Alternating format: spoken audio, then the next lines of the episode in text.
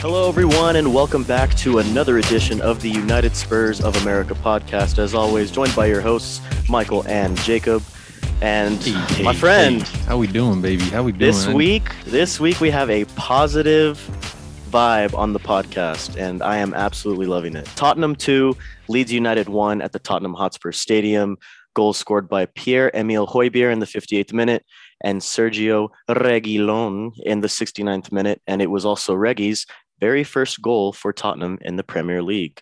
Um, first off, man, how are you doing? I know we're it's an upbeat vibe on the Mhm, podcast this week. mhm. We actually have some positive stuff to talk about. Um, but yeah, man, it was a tale of two halves. Second half, we definitely looked like the better team. A well-deserved win in the Premier League. Well, first off, I want to start this by saying that uh, this is I expected no less with Antonio Conte, our man Antonio Conte, and to just watch that first 45 minutes, I think everyone wanted to take a spoon and gouge their eyes out because it was just horrible. Everyone was on a different page. It was just but man, oh man, to be a fly in the wall of that locker room with Antonio Conte. I mean, I think I sent some to the group chat that that what is that soccer coach? I don't even know where that is. He's slapping all the players on the bench and yeah, it's just Antonio Conte at halftime like, oh my god, some towel whips, I don't know, some ass spankings. But he got him in shape. He got him in shape when we were a completely different team in that second half, bro. So Mhm. like for me, I'm so happy. Antonio Conte makes me so excited. I don't know if anyone listened to previous episode or streams that we've done on Tottenham Away's YouTube channel. Uh, Antonio Conte, he liked my Instagram comment. hell yeah. So I mean, I'm still commenting on him. I'm hoping he'll like the next one. Um, but man, you got Antonio Conte. We got his first Premier League win. We got Sergio Reguilon's first Premier League goal, which I mean, you could argue was literally just sheer will and desire and pace, quite frankly. So, man, a lot to be excited about. A lot of happy things happening for Tottenham Hotspur. Baby, I feel like anything is really possible. You know, For That's sure. how I, that's how I feel, at least.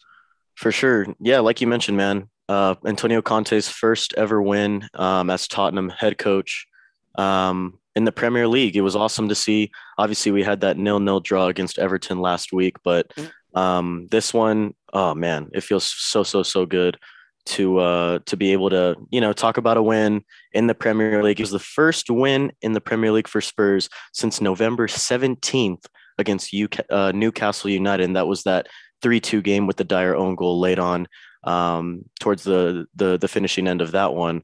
But uh, yeah, man, it was a good win. Like I said, definitely a tale of two halves.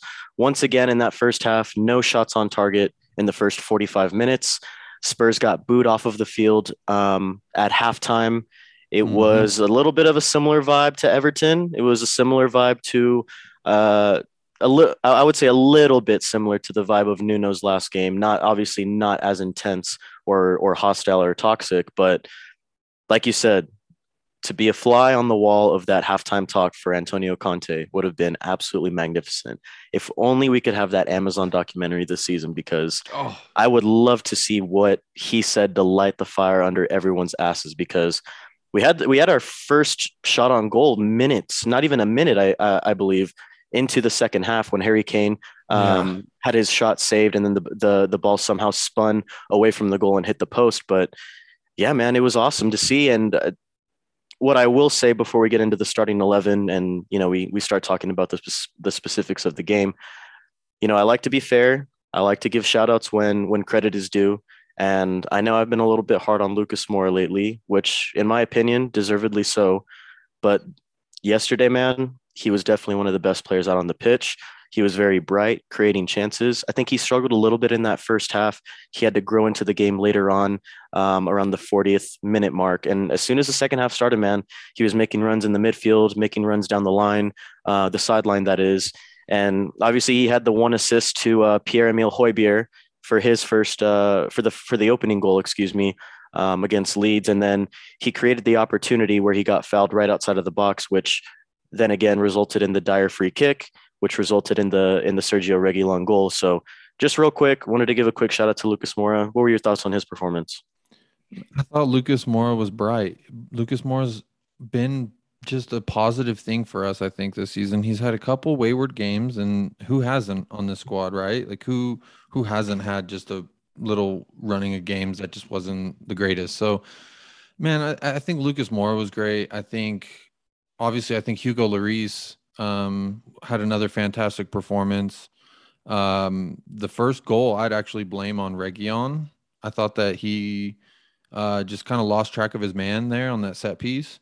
And um, yeah, man, I, I, as far as Lucas Moura goes, I've always I was actually wanting to see some Steven Bergwijn, so I was a little bit ex- um, expecting to see him, if you will. But honestly, I think bro, we both were, to be honest. We yeah, were both looking for Bergwijn.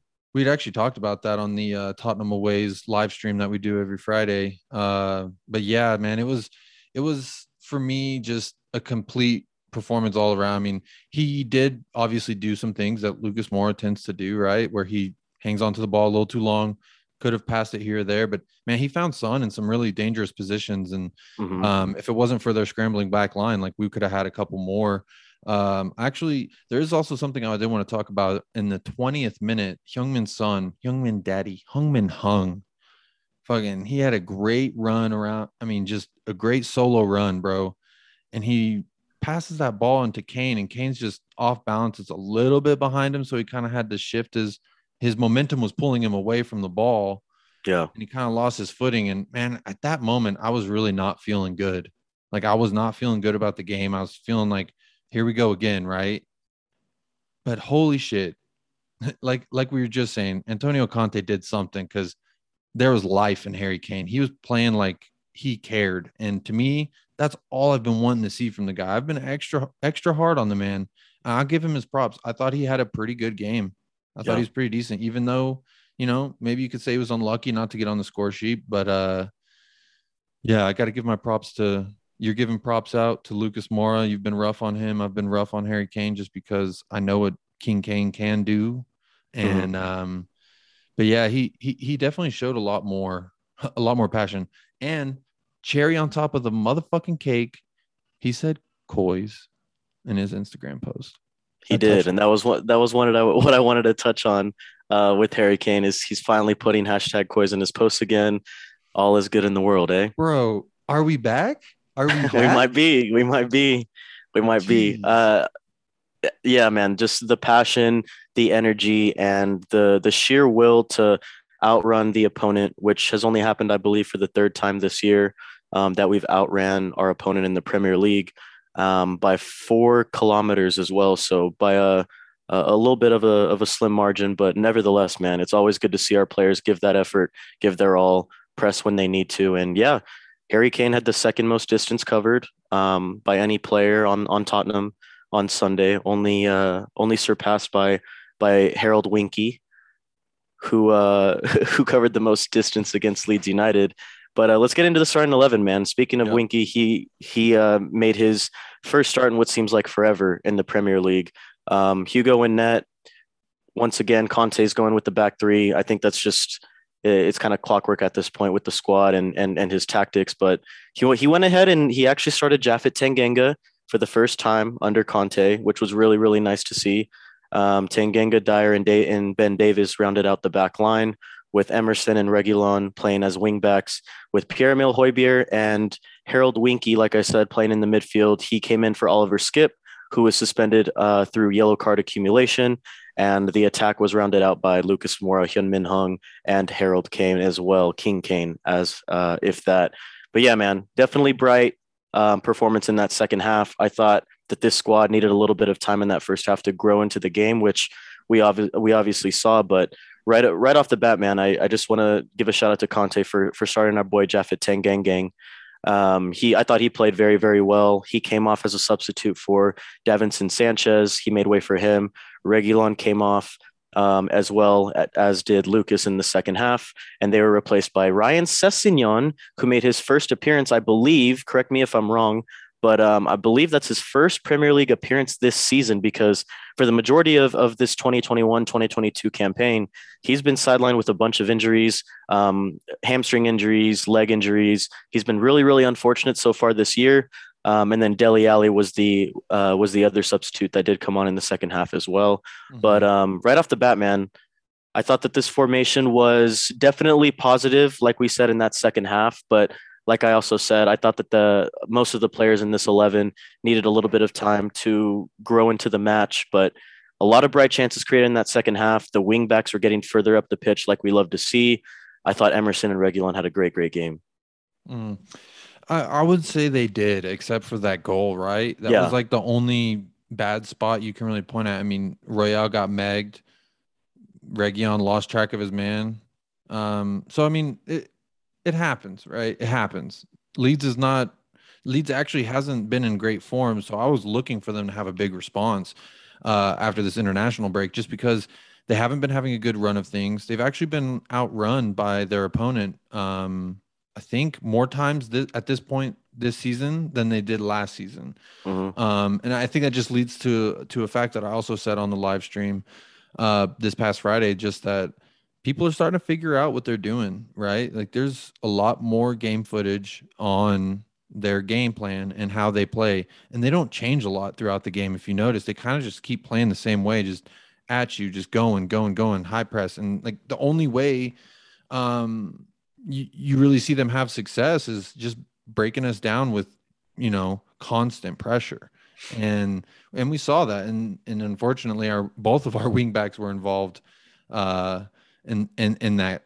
that goal that they scored but man outside of that they had they did they had really great games um eric Dier was not dog shit so yep. that was also a bright spot yep. uh ben davies 50 50 right yeah 50, i thought he was all right I think Japhet Tanganga, I was so excited about it. Um, just because, you know, Romero did pick up that injury in international break. So it kind of did force uh, Antonio Conte to make a move there. But I like that he went uh, with Gang Gang because that's my dude. That's yep. our dude. We love that man. Um, he's got an extreme amount of BDE. So we just, we just got to keep continuing to have those performances. I thought Ryan Sessegnon, honestly, when he got subbed on, I loved seeing it, bro. I'm a huge Ryan oh, yeah. Sessegnon fan. Um, and he looked bright. He had a couple crosses in the box that if if if it was a you know early on in the game and he had been playing with the team, I feel like they might have been on the same page a little bit more. But yeah. he didn't really have anyone in the box to cross it to. But what I'm saying is his delivery into the box. I mean, I don't know where else you'd want it if you're a right winger, right? Like if if you have Hungman Daddy out there, like he's gonna take that. So eh, a lot of bright things, a lot of bright things. Um, I guess the Japhet Tanganga substitution was more of a, a fitness thing, right? Or w- what do you think? Was it performance? I didn't think he was doing bad. No, I think it was either what what I kind of thought was maybe he was he Conte's going to save him for Thursday. Like you mentioned, Romero is still injured. We don't know how long he's going to be injured for. I believe he's going to get another scan on his um on his injury, his leg injury, excuse me, um, later on, sometime midweek, I believe, because that's when they came back from international break. Um, so we'll get to know the severity of his injury.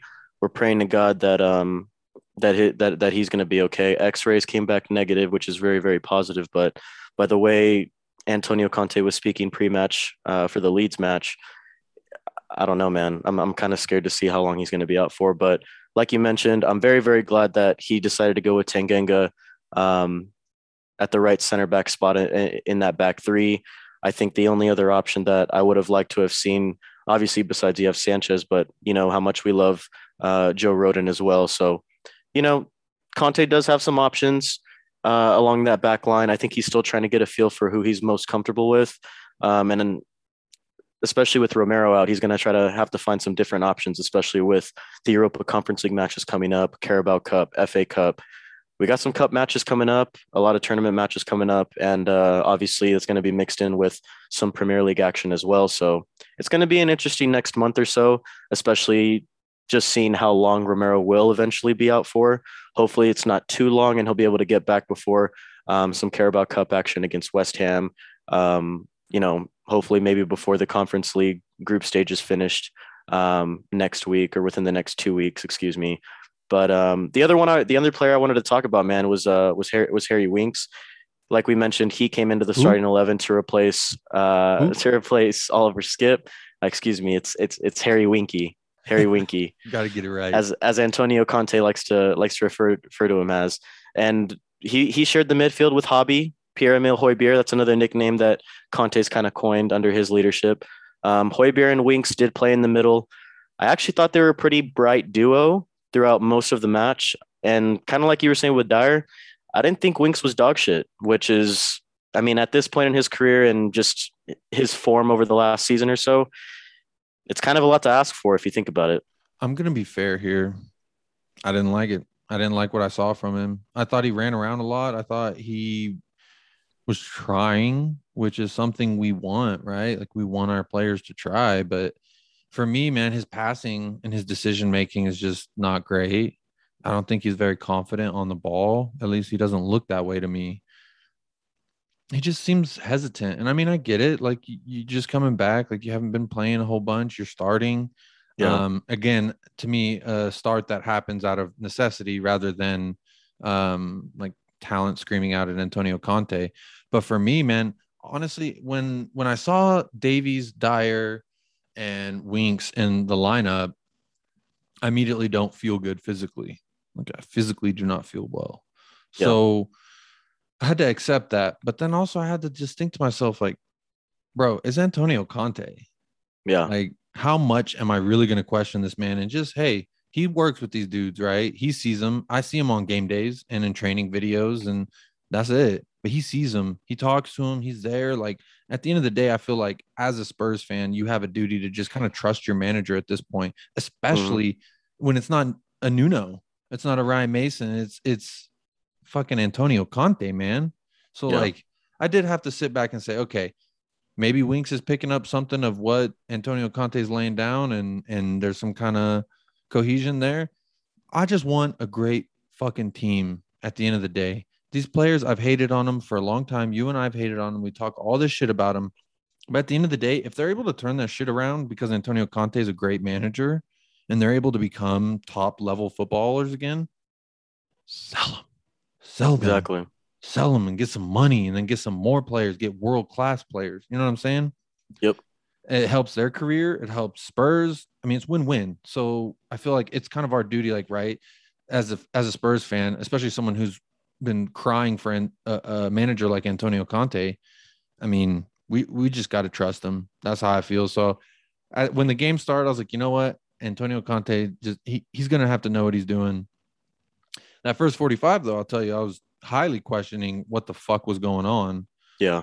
But a, I was like, all right, again, at the halftime whistle, I just said, just trust Antonio Conte, man. Just I just got to sit here and just trust him. Try not to overreact, right? Because that's that's our first reaction for me, and yeah. I think a lot of other Spurs fans is like overreact immediately. And boy, when that when Harry Kane in the first minute was, I mean, just the first five minutes of the second half was a completely different game than what we were seeing. So again, it just speaks to the point of you just got to trust Antonio, man. You do, and you mentioned trust, and that's kind of something that I wanted to touch on next. Is these are the players that he trusts the most to go out there and deliver results, at least for this weekend. We had mentioned that some people were missing through injury and, and suspension, but these were the players that he chose. These were the players that he trusts. And you look at the the players that came off the bench, like I mentioned, you have Davinson Sanchez, Ryan Sessegnon, and Dele Alli. He's got to have some form of trust with them as well. Um, we did hear a little bit of criticism towards um, Tanguy Ndombele um, by Antonio Conte before the before uh, before the Leeds game, and you know he was saying how he wants to get he wants to see and feel a lot more from from Tanguy and he wants to see more in training. He wants to see that desire, that passion, and once again, it's it's kind of a that reoccurring theme with with Endom Big Dick is is he going to put forward 150% of his effort, 150% of his energy towards the team and not necessarily towards individual performances? I thought it was a little worrying that he didn't come off the bench. Um, Dele Alli came off instead of him, or excuse me, came on instead of him. But um, yeah, man, I would have liked to have seen him in the starting 11 rather than than uh, Winky. But you know, it is what it is. And like I said, these are the guys that Antonio Conte is trusting right now. And like you mentioned, Jacob, it's it's something that you have to respect as a fan because he deserves that respect and he deserves that trust because of how much he's won in recent history and how how successful he's been at other co- uh, at other clubs, not only with getting the best out of the team, getting the best results out of the team, but improving players, making sure that the, that their development is going very very well, especially those young guys and guys in their prime as well. Uh, and like you mentioned, man, I think that that was kind of the theme for me, especially in that second half and at halftime was trust. We, we need to trust Antonio Conte. Conte needs to trust his players, and his players needs to trust him. And and we saw that in the second half against Leeds, which was really really good. Um, man of the match. Well, real quick before I get my man of the match, I don't even know if anyone's going to agree with me, but it's how I feel. Um, so that's a little foreshadowing. But lastly, what I wanted to say uh, to the whole point we were just making, like you're right. We if you don't trust him, like this is his reputation, right? He's known as a winner. He's known as a trophy winner. He's known as a guy who turns clubs around and wins with these clubs, right? Mm-hmm. Um, so for me, this is reputation. And if he thinks Dele Alli coming on is a better option than than Tanguy and on Fatcock, I mean, we just got to trust it, right? Because yeah. he sees it. And this he's not the only manager that that that has said this about that individual. Um, for me, it was the the biggest red flag of the whole situation for me is as a Tanguy Indom big big fan is if Dele Alli's getting the start over you, that means Dele Alli's outworking you in training. And if Dele Alli's outworking you in training, what the fuck are you doing? Yeah. Because I mean, if, if you gathered anything from the the Amazon doc, it's that Dele Alli was a shit trainer. Like he trained shitty. And that's just kind of the way it was. And that's why Jose didn't play him. But if he's outworking you and Tanguy and on big balls can't get on the field because of that, mm-hmm. that's a problem, bro. That's a red flag. We won, so I'm not I'm not tripping, bro. If Tanguy doesn't want to get with the vibe, I'm on the fucking Antonio Conte train. Like I'm on yeah. it, bro. I'm already I've already bought my souvenir jacket. I'm wearing it. I'm snuggled up in the corner. We're we're on this until the until the fucking wheels fall off. So if he doesn't want to be a part of that, then it's going to be what it's going to be, right? Yeah. But my man sure. of the match, my man of the match, the one and only, numero uno, Hugo Lloris. Bruh, when you started the the word numero, when I heard N the NU, I was like, bro, is this man gonna say fucking Nuno? is he gonna say something about Nuno? Nuno's uh, my man of the match because he got fired and brought Conte and now we got big balls. He will forever be our man of the match for getting the sack. Um, dude, I honestly, I I have no no problem with you picking Hugo as man of the match. You had mentioned that he made some really really good saves, especially early on in that first half before we before Højbjerg scored the opener.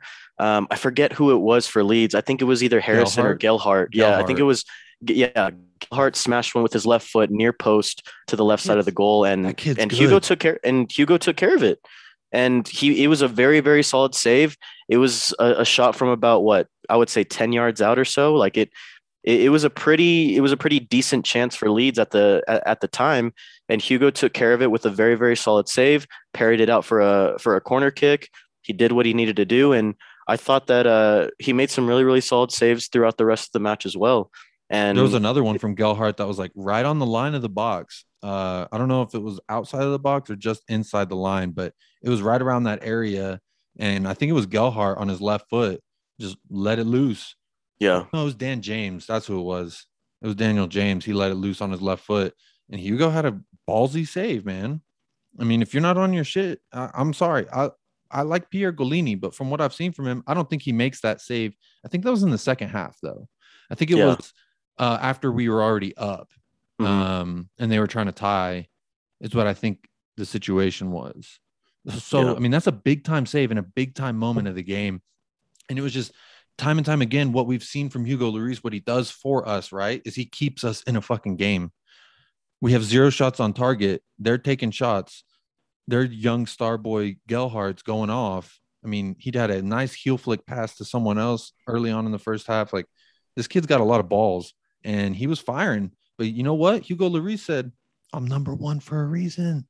Mm-hmm. So I love it, man. Hugo Lloris, my man of the match. What about you? It's uh I want to say Lucas because he was very, very good. Like I already, you know, I, right off the bat, I wanted to give him props because I thought he had a very, very bright game. And the reason why I mentioned him is because he's actually not my man of the match. Um, you, are going to have to have, in my eyes, I have a hard time not giving a man of the match to to someone who scored his first goal for Spurs. So I got to give uh, a shout out to my boy Reggie, Sergio Reguilon, for scoring his first goal against Spurs. And you mentioned in that goal the the drive and the desire and the sheer will to get to that ball after the ball um, hit off of the post from a Dier free kick. Who was the first one to pounce on it? Sergio Reguilon. Like it's just that extra effort. You can tell play. that that's you can tell that that's like the vibe of of Conte teams. Like that is essentially what Conte wants to get out of his players, if anything, is that energy, the fire, the passion, and the sheer will to outwork and outpounce, if you will, your opponent. And and that's what he showed. And I also thought that he was very bright throughout the rest of the match. Like we mentioned, I thought Emerson and Reguilon did a very, very good job with getting further up the pitch, um, helping out impressing as well, and then also tracking back in key moments um, and counterattacks that Leeds tried to create. You mentioned how Reguilon, and I would also attribute it to to Davies as well on the left side of that um, that what back five, if you will, defensively. That left side of the of the back line that was that was definitely their fault for not marking Daniel James as he ran into the box to essentially just tap in uh, uh, Yo, the cross from Leeds. Man marked. Ben had his man marked, bro. I know, but when when you're rotating towards the right side of the field, you have to have someone recover. And I felt like Dier probably could have sat back a little bit more towards the left side of the field to where Davy, or excuse me, yeah, Dier could have tracked back toward more towards the left side of that box to get his man, and then Davies could have gotten Dan James. But I think it was just a little bit of communication issues along that back line. Can I make can I, can I say something about that? That seems like a whole lot going on, right? That you need to happen for Reguilon to not let his man go free. So for me, like I had a hard time trying to pick who my man of the match was because I was like, okay, I'm kind of like you, right? I have a hard time not giving it to someone who scores a goal because goals are what win you the game at the end of the day. Um, saves also keep you in the game. But my thing with Pierre and and Reguilon is, I like I would argue and, and I'm not just arguing this just to argue with you, Michael.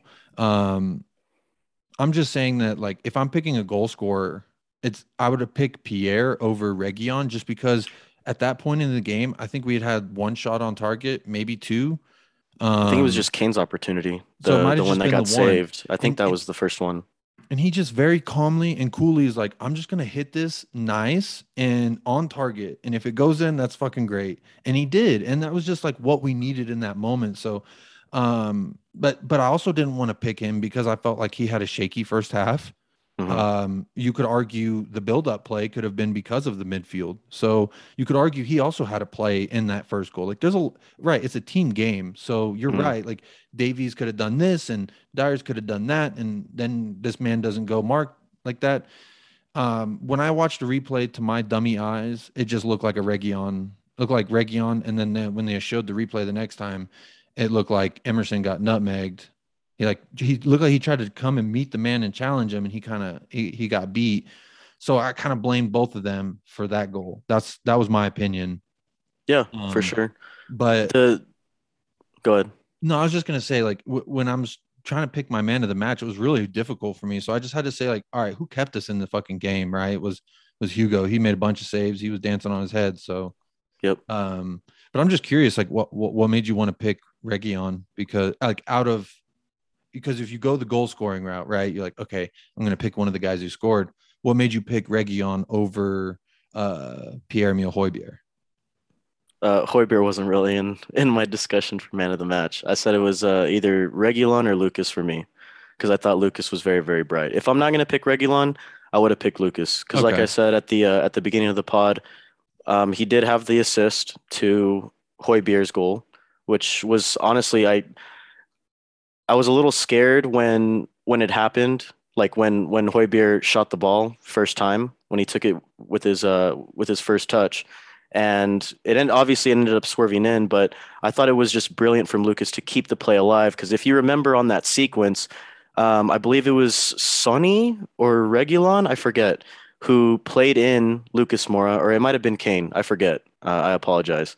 Played in Lucas Moura into the box defender had a touch on it, a deflection. Lucas stayed with the play. He kept it alive, and he and he obviously cut it back to Højbjerg for the goal.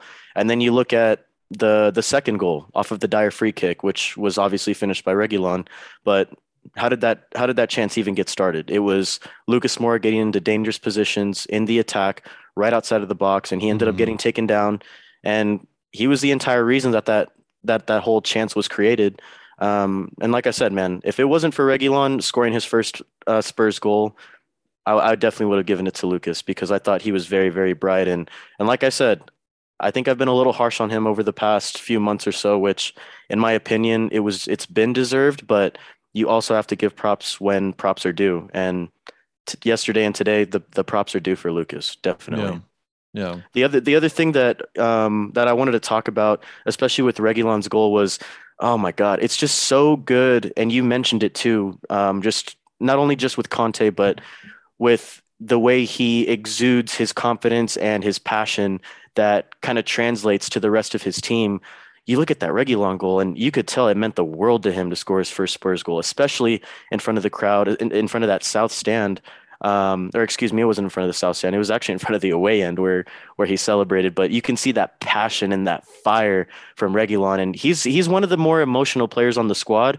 But I don't know about you, man, but his his celebration, the slide, the yell, the passion, it, it kind of brought me goosebumps, and I, I had a similar vibe as I did at the full time whistle when the camera cut to Antonio Conte and he's pumping his fist in the air. He's screaming, literally screaming at the crowd, trying to get them riled up, um, which was successful. And then just going around and bear hugging literally everyone that he sees on that touchline, um, Bro, coaching staff hug, and players. oh my god! He gave to Emerson Royal. The handshake and the hug. It was one of the most intense, intense handshakes and hugs I think I've ever seen on a pitch. It was great. Yeah, no, full time whistle, bro, was goosebumps all around. Just watching him screaming, hugging, the fans going crazy. We just pulled out a win, came from behind. Like uh, it was a hard fought win, bro. Leeds is not a pushover. I know they're where they're at in the table may not reflect the talent that they have, but I mean they're they're a decent squad, bro. You're in the Premier League for a reason, yep. and it, was just beautiful to see. I mean, when you talk about the passion that Reguilon had on that goal and the slide, like that's all those things I feel like is right. Like he gets in positions a lot, Reggie mm-hmm. He gets in positions a lot. And he even said post match, he just needs to trust his attacking brain. And and and it doesn't seem like he's had that that confidence in it um until now. And I think Antonio Conte's probably unlocked that for him, like helped yeah. him achieve that confidence. Like when you go forward, bro, you just need to push and take your chances because you're quick, you're pacey, you you got skills on the ball. So like he's got a lot of talent. He's just he's very raw. He's unrefined right now.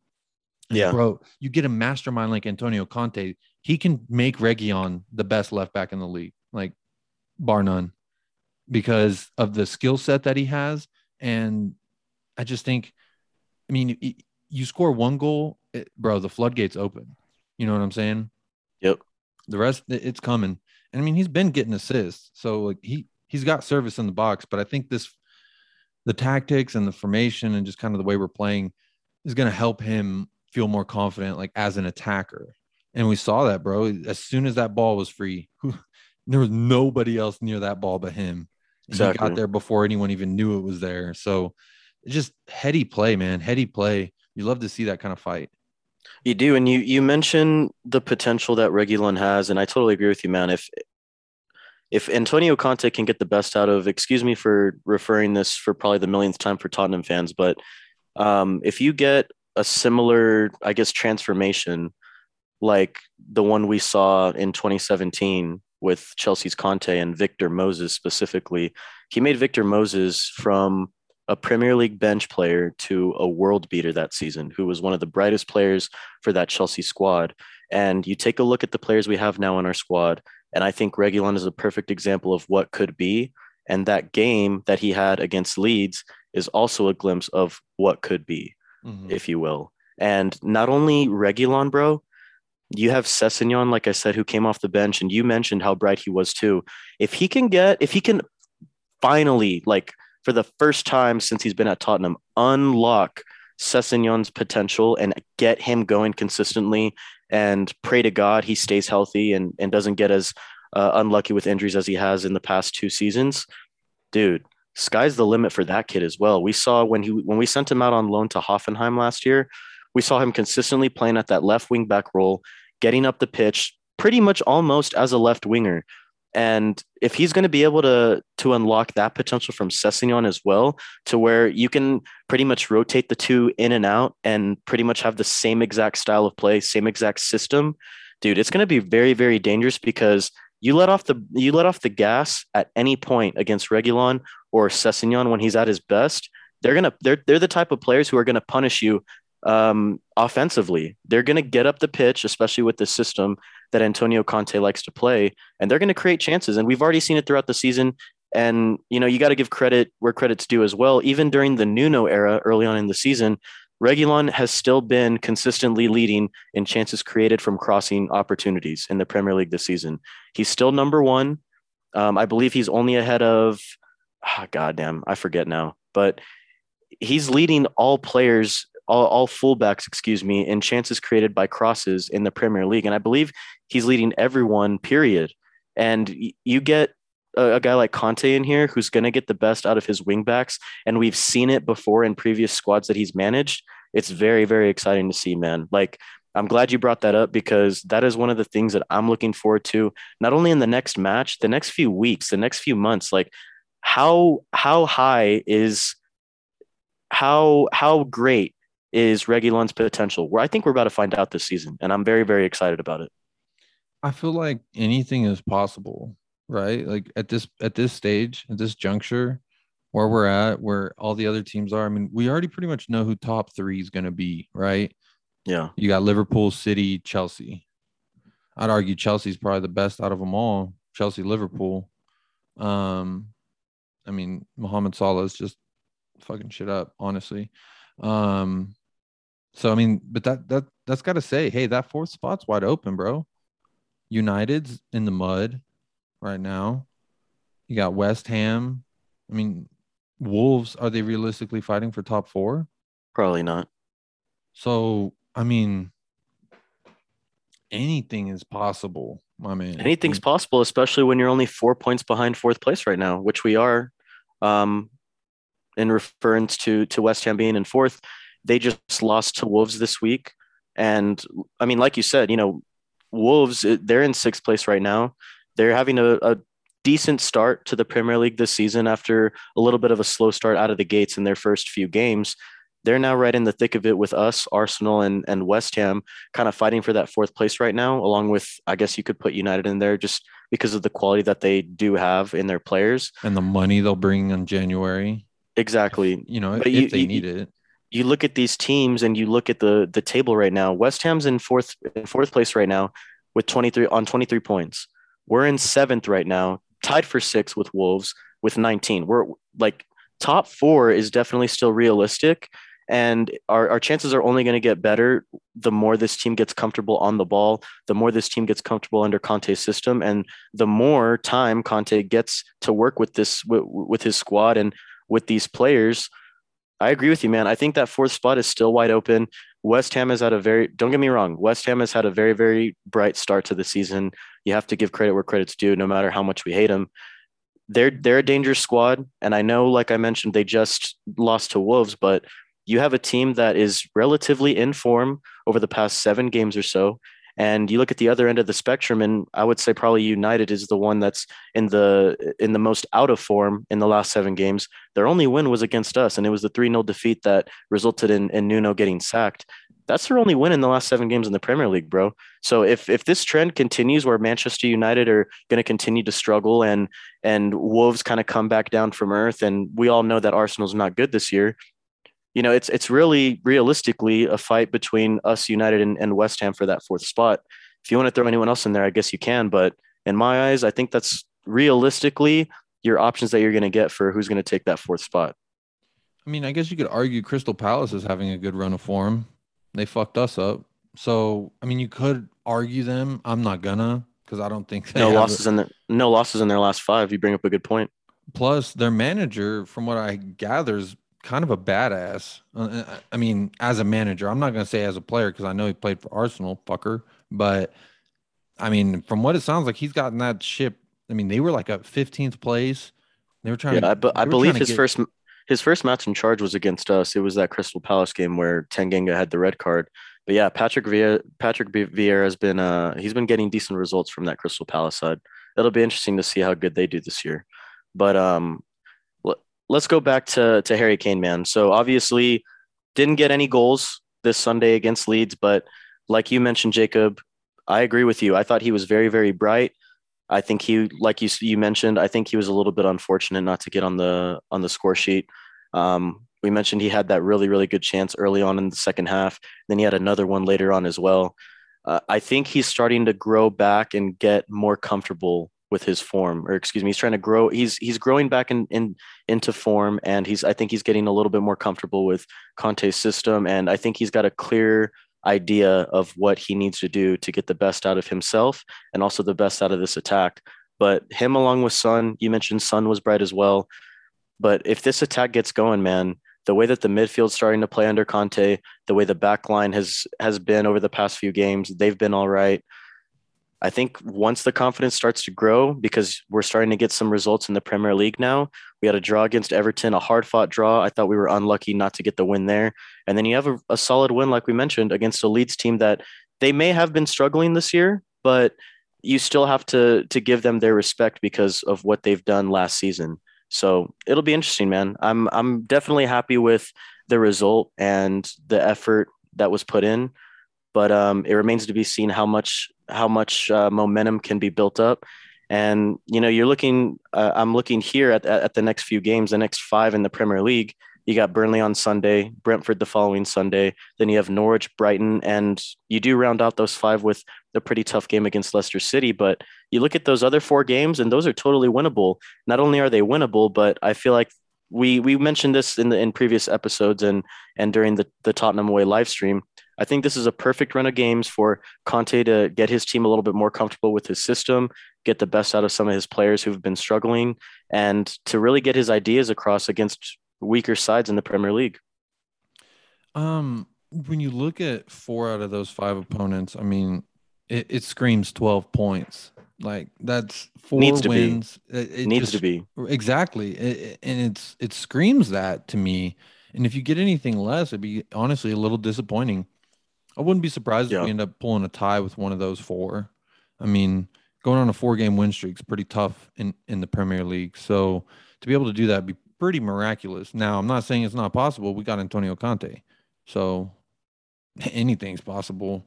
But exactly. yeah, man, th- those opponents is a highly favorable schedule for us at this moment in this juncture in the season to be where we are with a new manager and just really getting up to speed. But yeah, to to to kind of round off my thought about Harry Kane, it just seemed like he cared again, like he wanted to try and he was gonna try. And and you know, like I said in the 20th minute, I was really wondering what we were gonna get from him because I what I saw was not good.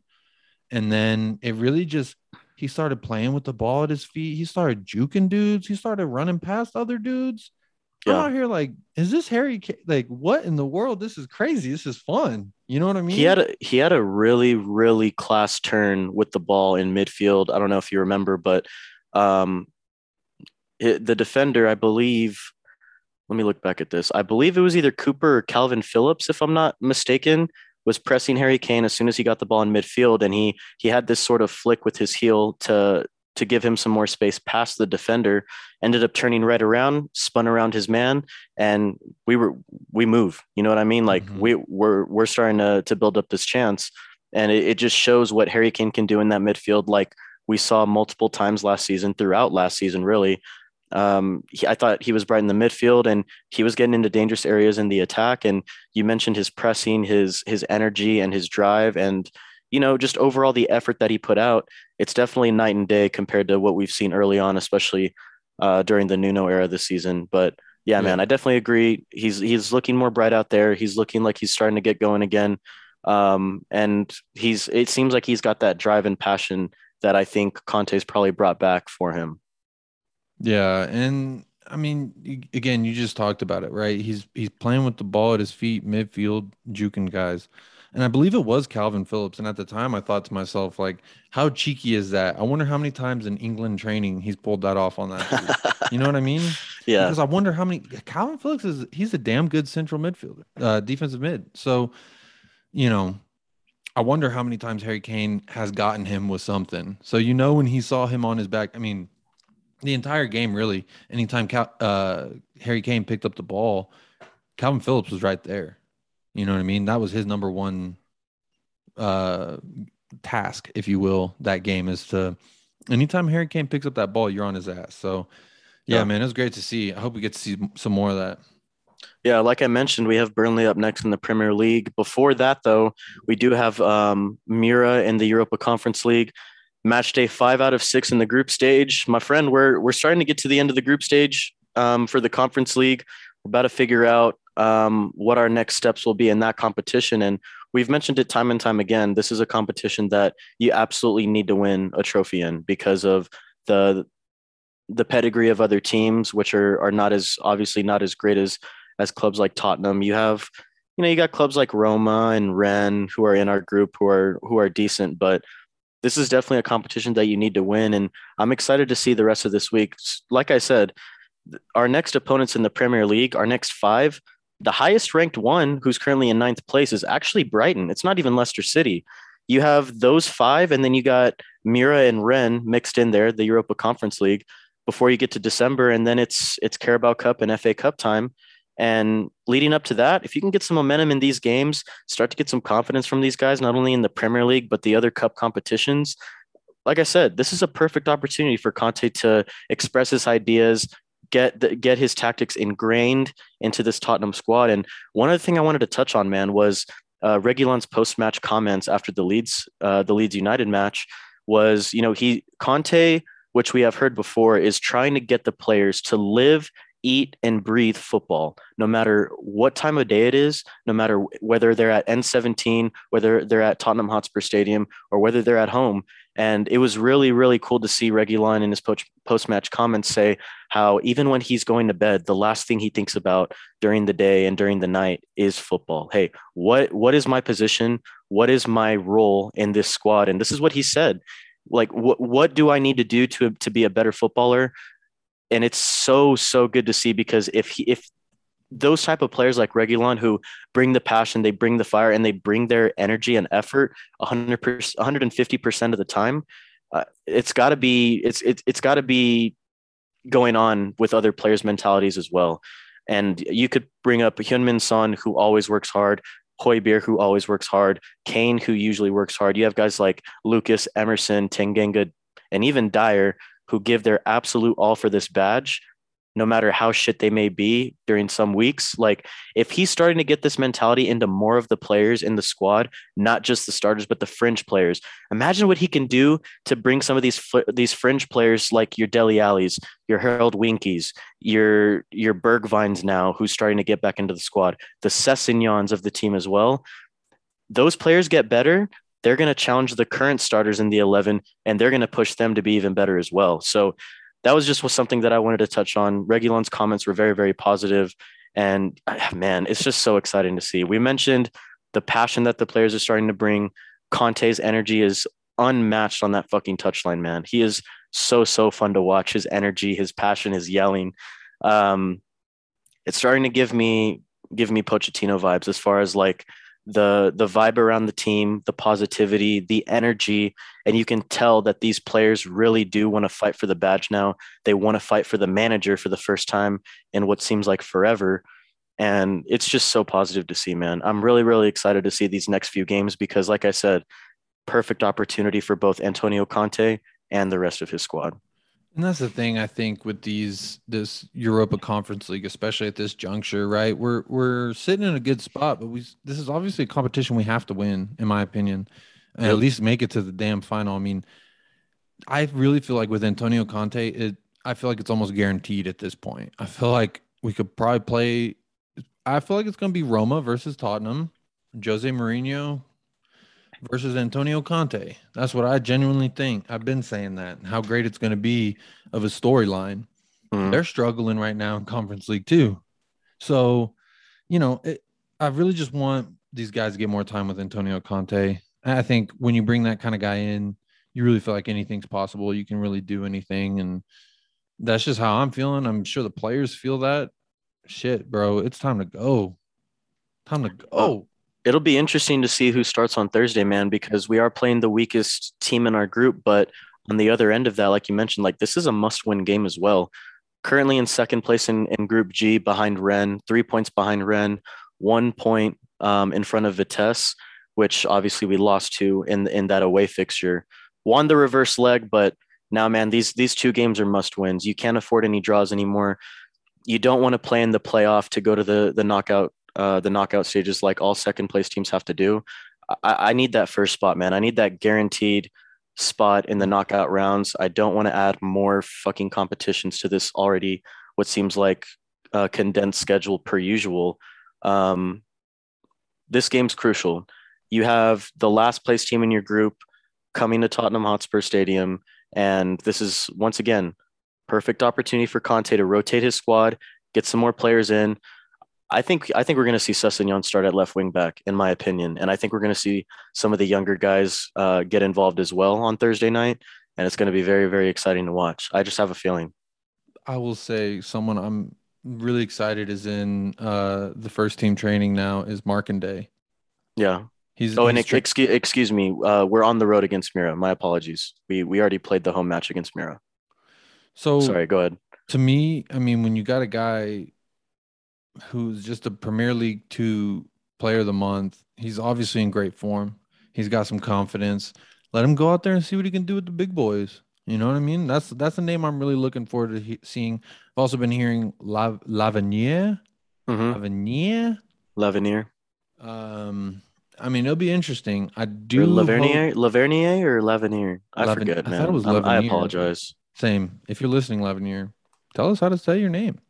But for me, yeah, man, I just want to see what what Antonio Conte is going to get to do with uh with with these other guys. I mean, we've we've been stressing on it this whole episode. Like the more time they get with Antonio Conte, the more we're going to be able to see and really know what we're getting out of these guys and what we're going to need in January. Yeah. So for me, bring on Thursday, baby. I've never been so excited for a Europa Conference League game. It's crazy what Conte does to us, huh? It's crazy. like- It, you you have Nuno managing this team for this fixture. It's like, All right, fuck, man, are we gonna fucking lose again in the conference league? Like, Yeah, what what are we doing? You know It's what I like mean? That with Jose too. yeah, yeah, It's just like, all right, well, here we go, another fucking game that maybe we'll win. With this, it's like, what's Conte gonna do? I'm excited to see who he puts out, who's Yeah. impressing him. You know what I mean? So I think it'll be really interesting to see. It's going to be very very interesting to see, my friend. So yeah, like we mentioned, Mura in the Europa Conference League on Thursday, Burnley in the Premier League on Sunday. We will talk to you next time following that Burnley game, as we do have the live stream on Friday. We're gonna we're gonna put a cheeky plug in there at Tottenham Away's YouTube channel. Please follow us over there. Please follow that YouTube channel, subscribe, and uh, stay stay posted on social media as well. We'll be promoting that uh, later on this week. But yeah, my friend, any final thoughts before we wrap up the pod? This was a fun one. Hey, this was a fun one. And, you know, we've been having a lot of fun on Tottenham Away's YouTube channel. We interact a lot with the guys there. I think we've had a little bit of crossover from uh, the audience there now tuning into the. So if, if you're crossing over, if you're crossing with, you're joining us along this journey, like we, re- we really appreciate you. And you really make this thing go. So the more we hear from you, the more you'll hear from us. And yeah, we just got to keep this train rolling. I think Antonio Conte's got everyone hyped. So this is really just a huge juncture for us as fans, as a club, and it's just a lot of positivity moving forward, and I love it. And you know, if the worst thing we're arguing about is is Winky performance after a two one win, I'm I'll fine take with it. that. Yeah, bro. I'll take that. I'll take that. That. I'll take that any day of the week, man. I'll take that any day of the week. Um, you have we have Mura at uh, like we said on Thursday, twelve forty five p.m. Uh, Eastern Standard Time, and I believe that's five forty five kick in the UK. And then Burn the Burnley match will start at nine a.m. Eastern Time in the United States, and uh, two p.m. It's an afternoon game in the UK as well. Until then, for Jacob, I'm Michael. And like we said, this was definitely a fun podcast, definitely a more positive, uh, positive note um, that we're ending on this week, which is always, always nice to see. And once again, my friend, it's very nice to see some shots on target as well. First time in the Premier League in what seems like forever. So um, up the lads, man. Follow us Up on Spotify. Follow us on Twitter. Um, stay stay posted on there. Like we said, we'll be announcing the uh, the Tottenham away link and all that good stuff for Friday's live stream. And yeah, it's gonna be fun one, man. Like we like we mentioned already, y'all. We're looking forward to the match on Thursday. Looking forward to the match on Sunday.